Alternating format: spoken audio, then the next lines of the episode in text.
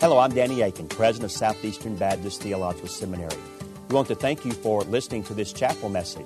Our mission at Southeastern is to seek to glorify the Lord Jesus Christ by equipping students to serve the church and fulfill the Great Commission. We hope that you enjoy this chapel message and that you will visit our website. It's www.sebts.edu. There you can learn more about our school and what the Lord is doing here. We hope you enjoy the message. Thank you for being a part of what we're doing here. Thank you so much, Dr. Akin. It's an incredible privilege to be here. And it's always a joy to see Dr. Akin and especially Charlotte. And uh, I know I heard Danny, I, am sorry, is it uh, Dr. Akin? Um, I know you're going to uh, Israel in this next few weeks, I understand. And so, one of the things I, I appreciate so much about being Danny and Charlotte's pastors is Charlotte couldn't go to Israel uh, when they were at, at Highview, and so he invited me to take her place. And so I roomed with Dr. Akin for about two weeks in Israel, and I learned a lot there. And one particular time I got on the bus, he come in, you know, the last, he was leading the, the tour, so he came in late on the bus, and I said, hey, man, I got a shirt just like that. And he said, it is your shirt. I didn't pack enough clothes. It, uh, then uh, one particular night, we were standing on the balcony. I love to tell that story in the Sea of Galilee. The sun was setting. It was gorgeous, Our, a, a beautiful sunset, and and and uh, we just standing there on the balcony together. And he put his arm around me. He said, "This is one of the most romantic settings I've ever been in." and I'm stuck with you, you know. and so, uh, so dear, you're so privileged to be able to attend here and be a part of, uh, of Danny's leadership. Hey, I like to, I'm going to be in Mark chapter 4 in just a moment. And I have to be honest, preaching in seminaries is very intimidating for me. It's not my sweet spot. You hear a lot of great uh, preachers. Uh, Dr. Shaddix is among of just one, and then all the others that you bring in. And so it's always intimidating, even though I, I pastored a church in a seminary uh, town, was Dr. Akin, Dr. Mohler's pastor for uh, many years. Uh, for me, it's just intimidating. This is just like a notch above a colonoscopy. And all right, so uh, I'm going to do the very best I can, but more in a pastoral way. I want to let you know how you can connect to missions in North America and internationally. Every church can do that. My very first church uh, voted me in seven to zero. It was my only unanimous call. I had one deacon and uh, we had very quick meetings. And, uh, but it was an incredible opportunity. Every church, even my church of seven, can be involved in missions. The unique thing about the, the Southern Baptist Convention, if you will, is there's 45,000 churches, but the majority of those churches are in the South, as you well know. The majority of the SBC is in the ACC and the SEC. And it's the other conferences that are going to hell, and we have got to reach them. and so part of the challenge is getting people to go to the highest population areas where there's the greatest need. Um, I'm just sharing with someone earlier. And the second largest population grouping of Ethiopians is not in Ethiopia, it's in DC. It's just amazing if you look at the opportunities right here in North America. So, as you go, I just want to encourage you to consider going uh, across North America and engaging is at least a first step. And you can, in, regardless of where you end up, and any church can engage and pray, participate, or eventually perhaps provide uh, for church planters. So at NAM, if you think of NAM, the North American Mission Board, we facilitate what we do in two different ways. One is Send Network, that's the church planting arm. Our goal through Send Network is to plant 1,200 churches a year. You do the math real quick. That's a roughly 100 a month. That's about 20 to 25 every week. So, in your pulpit on Sunday, when you go to preach, every Sunday uh, from New York to New Mexico to California to Florida, the Southern Baptists are planting 20 to 25 churches that Sunday on average somewhere. So, Send Network is about planning churches, and we have a great need for high capacity uh, leaders that potentially would want to be church planters. That's Send Network. The other side of what we do, as Dr. Akin mentioned, was send relief. And that's not just disaster relief, it's poverty, it's sex trafficking, it's ministry to refugees, it's foster care and adoption. And uh, so uh, we want to engage Southern Baptist in meeting the needs of their community so we can really see community uh, transformations. We engage them with the gospel. We want to share help, but we also want to share the hope of the gospel. And Send Relief helps us do that and also allows us to connect with brothers outside the SBC uh, sphere, if you will. So I just want to encourage you, you can be involved in either one of those two. Very simple. Uh, from any church of any size, uh, you can engage in that way. But it all comes back to one thing. The reason we do what we do is gospel conversations. And I'd like to share out of Mark chapter 4, a passage I'm sure you've heard before, um, uh, where Jesus uh, uh, talks about the soils. Um, I'm reminded in John 15 where it says, By this is my Father glorified that you bear much fruit and so prove to be my disciples. You often hear pastors or people talk about going on mission trips. We're going on a mission trip in June. We got a mission trip planned for August. We got one planned for September. But when you read scripture, I see in my Bible that every day we have the opportunity to go on a mission trip. Absolutely every day to engage in gospel conversations with people all around us. And all you have to do is be aware, conscious, and available, and God will bring those opportunities to you to have gospel conversations. And uh, as we look in Mark chapter 4, I'd like to read the first part, um, but then I really want to spend a good bit of time on the application of helping us see that we must make the most of every opportunity God gives us. Let's begin in Mark chapter 4, uh, verse 1. We have the scripture there. If not, I can use my Bible. All right? Hey, there we go. I'm sorry. Again, he began to teach beside the sea, and a very large crowd gathered about him, so that he got into a boat and set it on the sea. And the whole crowd was beside the sea on the land.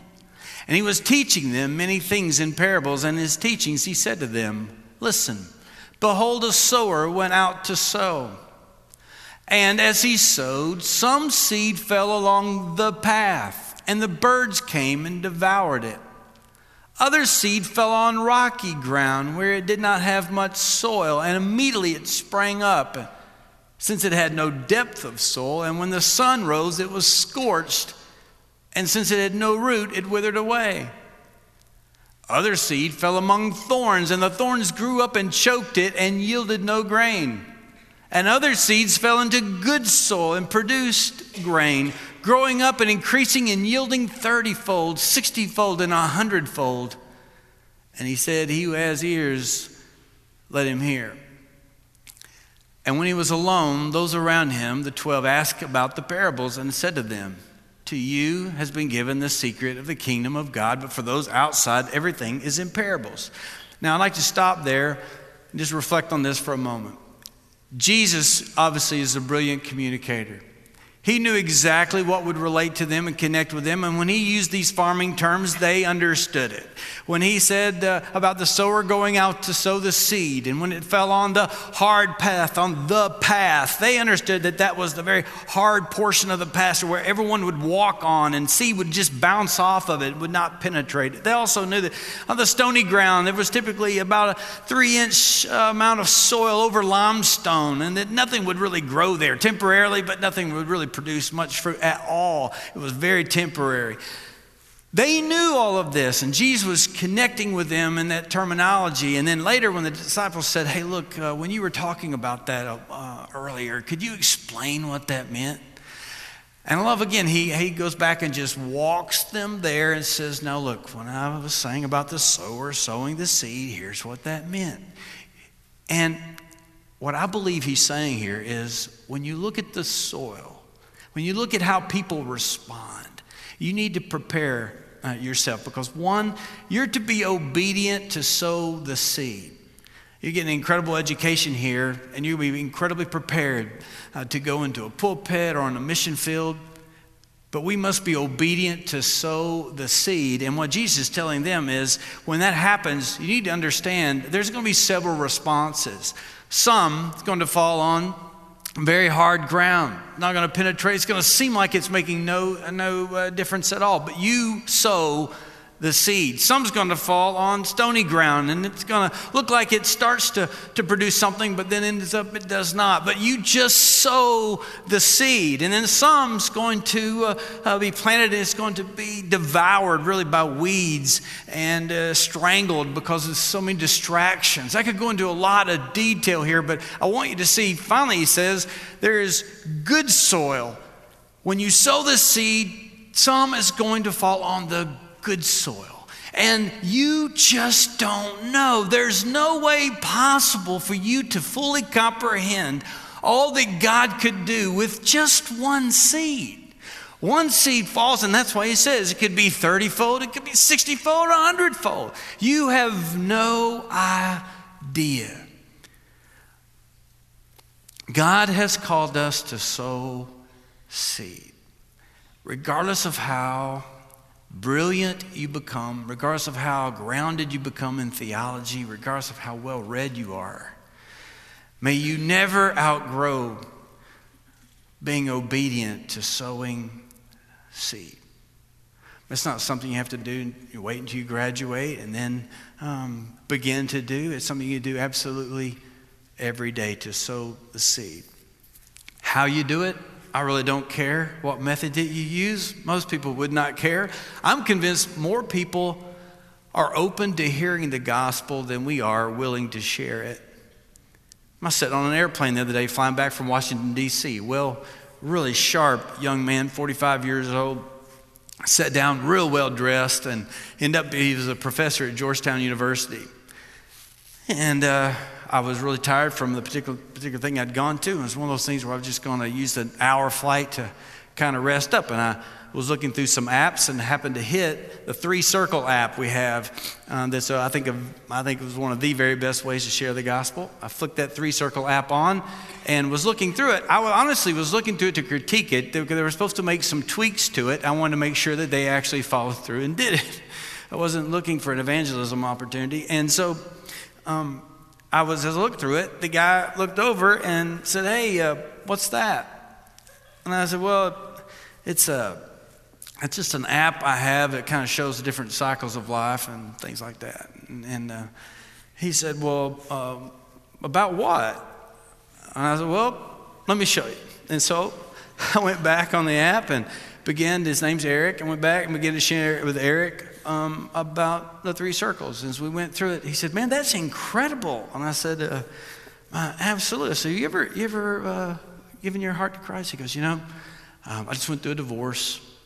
Um, it was an ugly divorce. I got two daughters, both teenagers, and this is about nine months ago. He said, I'm dating a girl, and he, all of this." I'm telling you, this guy, professor at Georgetown, all of this he told me before we hit 30,000 feet.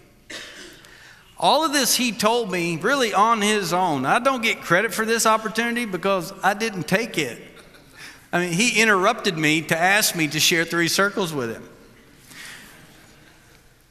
My point is, God will provide opportunities. I'm still in contact with Eric, and he's very open. It says he's a believer. He's just, he said, extremely strayed and uh, wants to correct things and, and, and to be renewed and be back on the path that God would have for him. I just want to encourage you. Sometimes we can get so distracted on um, the business of life and the details of ministry that we forget why we're here to do what we do, um, why we go, and why we're even a part of a church staff or a pastor. Why is that? When I was a pastor at Highview, we taught our people how to share their faith. And at the time, there was one uh, particular way that, that Lifeway had out called Faith, F A I T H. We literally taught hundreds, if not thousands, of people to do faith, F A I T H. It was real simple forgiveness, and forgiveness is available, but it's not automatic. A, forgiveness available. A, I, it's impossible for God to allow sin into heaven. You have to agree with that. And then T is for turn. Turn means repent, and H is for heaven. It's a real simple way. And so we did it because it was simple. I was just trying to do elevator type of, uh, you got to teach it so people can do it fast. I remember as we did uh, different groups, I had one particular lady in my church named Sherry. Sherry was like, she's, this Sherry is in every church. She just goes by a different name, all right? She felt like criticism was her spiritual gift. And, and so she would come up and she says, I'm going to do it, but just because you guilted us into it. And I said, Well, I'll take it either way. And she says, I'm going to take it and I'm going to learn it, but I am not going to share it with anyone. so I said, Okay, Sherry, I'm sure God will be pleased. Look, you just come and go. And so she went through it, and we taught F. We went through, I said, about 10 weeks we would do it. Got through all of it. I went to her and I said, Look, um, I know you said you weren't going to go out on visitation. You haven't. But would you, would you just go one time? You don't have to say anything. Would you just go one time? Just to see it. I think it would really help you. And she said, Okay, but I'm not going to say a word. Of course, I'm thinking, everyone will be thankful. Trust me, you know. And so they go out on the visit. She doesn't say a word. She comes back and she said, That wasn't as bad as I thought it would be. And, and the next time I said, Well, hey, Sherry, why don't you go this time? Why don't you just go, just do F? I'll tell the leader to do the intro part and lateral to you. You do F. F is for forgiveness. You got that down. And then you lateral back to him to do A, I, T, H, and he'll take over from there. She says, All right, but just F. I'm not doing anything else but just F. I said, Okay. So they go on the visit. Sure enough, uh, the leader does it perfectly, laterals to her, and she says, Yes, the Bible talks about forgiveness, and it's the F of faith. Uh, F is for forgiveness. And she gave the scripture context and explained it. She got so excited about it and that she did so well that she um, jumped to A. And the leader was thrilled but a little shocked. And she says, An A, A is for available. It's available for all, John 3.16, but it's not automatic. And explained all the, the verses. She got so excited about herself and doing so well with F and A, she went straight to T. And she said, T is for turn. And she could tell that they, this young couple were responding. And she said, Turn means repent. And oh, just forget it. Would you like to ask Jesus in your heart? and, you know, the couple, the man began to, to tear up and said, You know, that's exactly what we'd like to do. And so she turned to the leader and she said, Will you pull it on into the garage? And so, sure enough, he led that couple to where they prayed to receive Christ. It was so sweet. We had a kind of a system where we would bring everybody back into the church after visitation and, and gather and kind of have a shared time, you know, kind of like they do at AA meetings. And, and uh, um, we bring them up and say, Hey, tell about your experience. So I brought Sherry up and I said, Hey, Sherry, tell everybody about your, your, your experience. It was, it was fantastic. She goes, Oh, it was wonderful. I did it. I did it. It was just wonderful. I, did, I mean, God did it. And I said, Well, tell them what happened. She said, I got there and I was only going to say F and, and, and I, I, did forgiveness. I got so excited and I felt good about it. So I went straight to A and then I was on a roll. So I just went straight to T. And, uh, and she said, and they prayed to receive Christ. And everybody would be so affirming of her, you know, and clapping and all. And, and uh, she says, But you don't understand. I didn't spell faith, I spelled fat, you know. Uh, my point is this sometimes it doesn't matter if you spell faith, it doesn't matter if you spell fat, it doesn't matter if you spell fa or foof. It just doesn't matter if you use three circles, four squares, or five triangles. It just it, the most important thing is that you understand the importance of sowing seed, to have gospel conversations. Every day is a mission opportunity uh, to have a gospel conversation. When we were doing faith, sometimes uh, I learned through this in a practical way that sometimes when you feel least valuable, a time in your life when you feel like you have no sense of purpose, or even sometimes when you're doing the right thing but it doesn't seem to be making much difference, uh, God can take those opportunities and multiply and make the most out of it. I remember when I pastored my little church of seven and was so hoping to uh, we were going door to door and got up to 50 at one point and just so hoping that you know, decisions would come. And I was trying to be the Holy Spirit's assistant there, just trying to, you know, convict people and understand, look, I have to just relax and be obedient and faithful and let God cause the increase.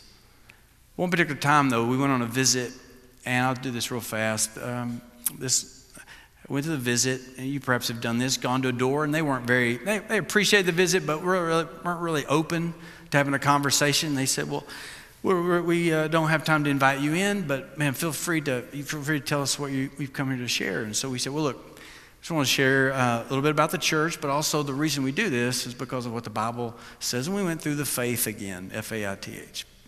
Bottom line is, it was awful.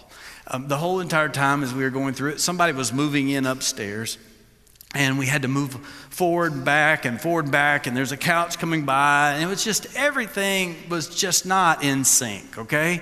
At the very end they said thanks for coming by but we're just not interested in, in, in making that commitment yet but we appreciate you sharing. And so we walked off and i'll never forget uh, one of the, the, the, people that was on the team said you know uh, no offense but that has to be the worst visit ever and uh, I said, you know, uh, you're exactly right. I don't know ever a time where more things have gone wrong in one particular setting than that.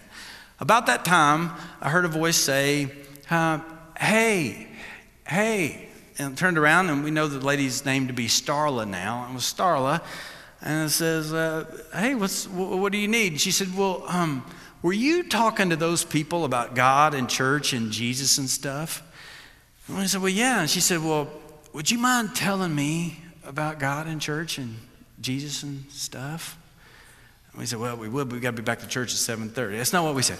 I said, um, I said, sure. And so, just real quickly, we shared the gospel with Starla, and Starla accepted Christ. She was actually moving in with her boyfriend, David, upstairs. And uh, so we led her to Christ and went up and began to share with David. David was not as open and not thrilled with us. Uh, especially when we told her, you know, this is probably not the best arrangement um, for you. And uh, look, we'd be glad to help you uh, transition somewhere else. David's really not happy about all of that because he just got the couch up there. And then, but the long story short is about two months later, David too accepted Christ. I had the opportunity to baptize him. About two months, three months after that, David began to play in our praise band, played bass. He was uh, played at nightclubs in a band. And I'll never forget, one of the funniest things I ever was told as a pastor, he says, Hey, pastor, he goes, uh, Hey, you know what? He go, playing in the praise band is so much better than in the nightclub. And I said, Really? Uh, why would you say that? He said, Man, I love playing in the church. It's so much less smoke. I thought the funny part of that was he said less. you know? like you come in the same entrance I do around back. See those guys hovering around there. But um, what we thought would be the potential, the worst possible, ended up being the best. They end up getting married, have kids, very faithfully serving the Lord. It's just incredible what God can do when He takes very feeble, feeble attempts just doing our best to sow seed. One last story. There's a guy named Bill. Uh, Bill's a real average guy, and he was having a phone installed in his home. I know I need to re- translate that for you. They used to have phones that hung on the wall, all right? And that was the only way. Uh, they had rotary dials and the whole bit. Bill was having a phone installed, and there was an installer from a place called South Central Bell, now Bell South, that showed up at the house and was installing the phone. Well, it took a while, but it's not a tedious procedure. And, and so when he was installing it in the house, Bill, a believer, thought, I'll take opportunity to sow a little seed here and began to share with Mike, and so the installer. And so he began to share the gospel, and Mike was very open and responded and, and Mike ended up praying to receive Christ. Mike went home to his wife, Glenda, and said, Look, this is what this guy shared with me about the gospel. And she says, I know I used to attend church and I know about the gospel. We just, they just never had any of that in their relationship at all. He said, Well, I want to go to church on Sunday. And so they did. And they end up being baptized together uh, there in an old church outside Hopkinsville, Kentucky. And you know what was crazy? Is everything in their life changed. The transformation of the gospel is really as powerful as we sing about and read about. It's amazing to watch it take place in people's lives, and everything about their life changed. What Mike and Glenda did on Friday night changed. What they did on Sundays changed. How they talked to each other changed. How they talked to their three kids changed. Everything changed. And the reason I know that is because Mike was my dad. And there's a guy I've never met before named Bill. And when I get to heaven, if I have the opportunity, I want to try to track him down. Because of him taking the time to sow the seed to a, a guy that he didn't even know, a blue collar, hardworking guy. Because of that, that one seed uh, completely radically changed my life. And that also changed my kids' lives, my grandkids' lives. Man, I'm thankful God provides us opportunities to share. Every day, 150,000 people die. Every hour, 6,000 people die. 55 million people a year die and go to heaven or go to hell. Last year in the Southern Baptist Convention, we had 281,000 baptisms. If you do really quick math on 46,000 pastors sharing their faith or leading someone to Christ once a week, it's 2.6 million. We often talk about evangelism, we talk about missions, and it's exciting, exciting and sexy to go to these places and engage in people groups. And sometimes we go and we forget ultimately it's about sowing seed. You go to that pastor a staff position, or if you're a school teacher in New York, it's about sowing seed. Jesus telling them, look, as you sow the seed, some's going to fall on hard ground. There's some hard hearts out there. You don't spend long in church and you'll know that there's hard hearted churches out there. Doing what I do, dealing with the 40, over 46,000 pastors, there's some hard hearted pastors out there. It can get ugly, but it doesn't, shouldn't keep you from sowing the seed. Some's going to grow, begin to grow, and fall off, and that's going to discourage you, but it shouldn't keep you from sowing seed. Some's going to get crowded out by the desires and busyness of life, but look, that should not keep you from sowing the seed. Most important thing is that we focus on why God put us here. And that's to sow seed. I'm thankful for Bill. There's somebody in your life that's just like Bill that shared with somebody who shared with somebody who shared with you. I'm so excited about all that God may have before you. And I thought about as I walked in here today as man, when I was in seminary and oh, the freshness of, of learning so much and meeting so many unique people and pastoring that little church of seven and then the excitement of getting there and be able to preach the gospel, even though I had to show up a couple hours before and turn on the gas heaters and do all the, boy, the freshness of that. Um, may we just never cease to sow seed with intentionality. God, you put you here for a purpose and make the very most of those opportunities. I want us to bow our heads.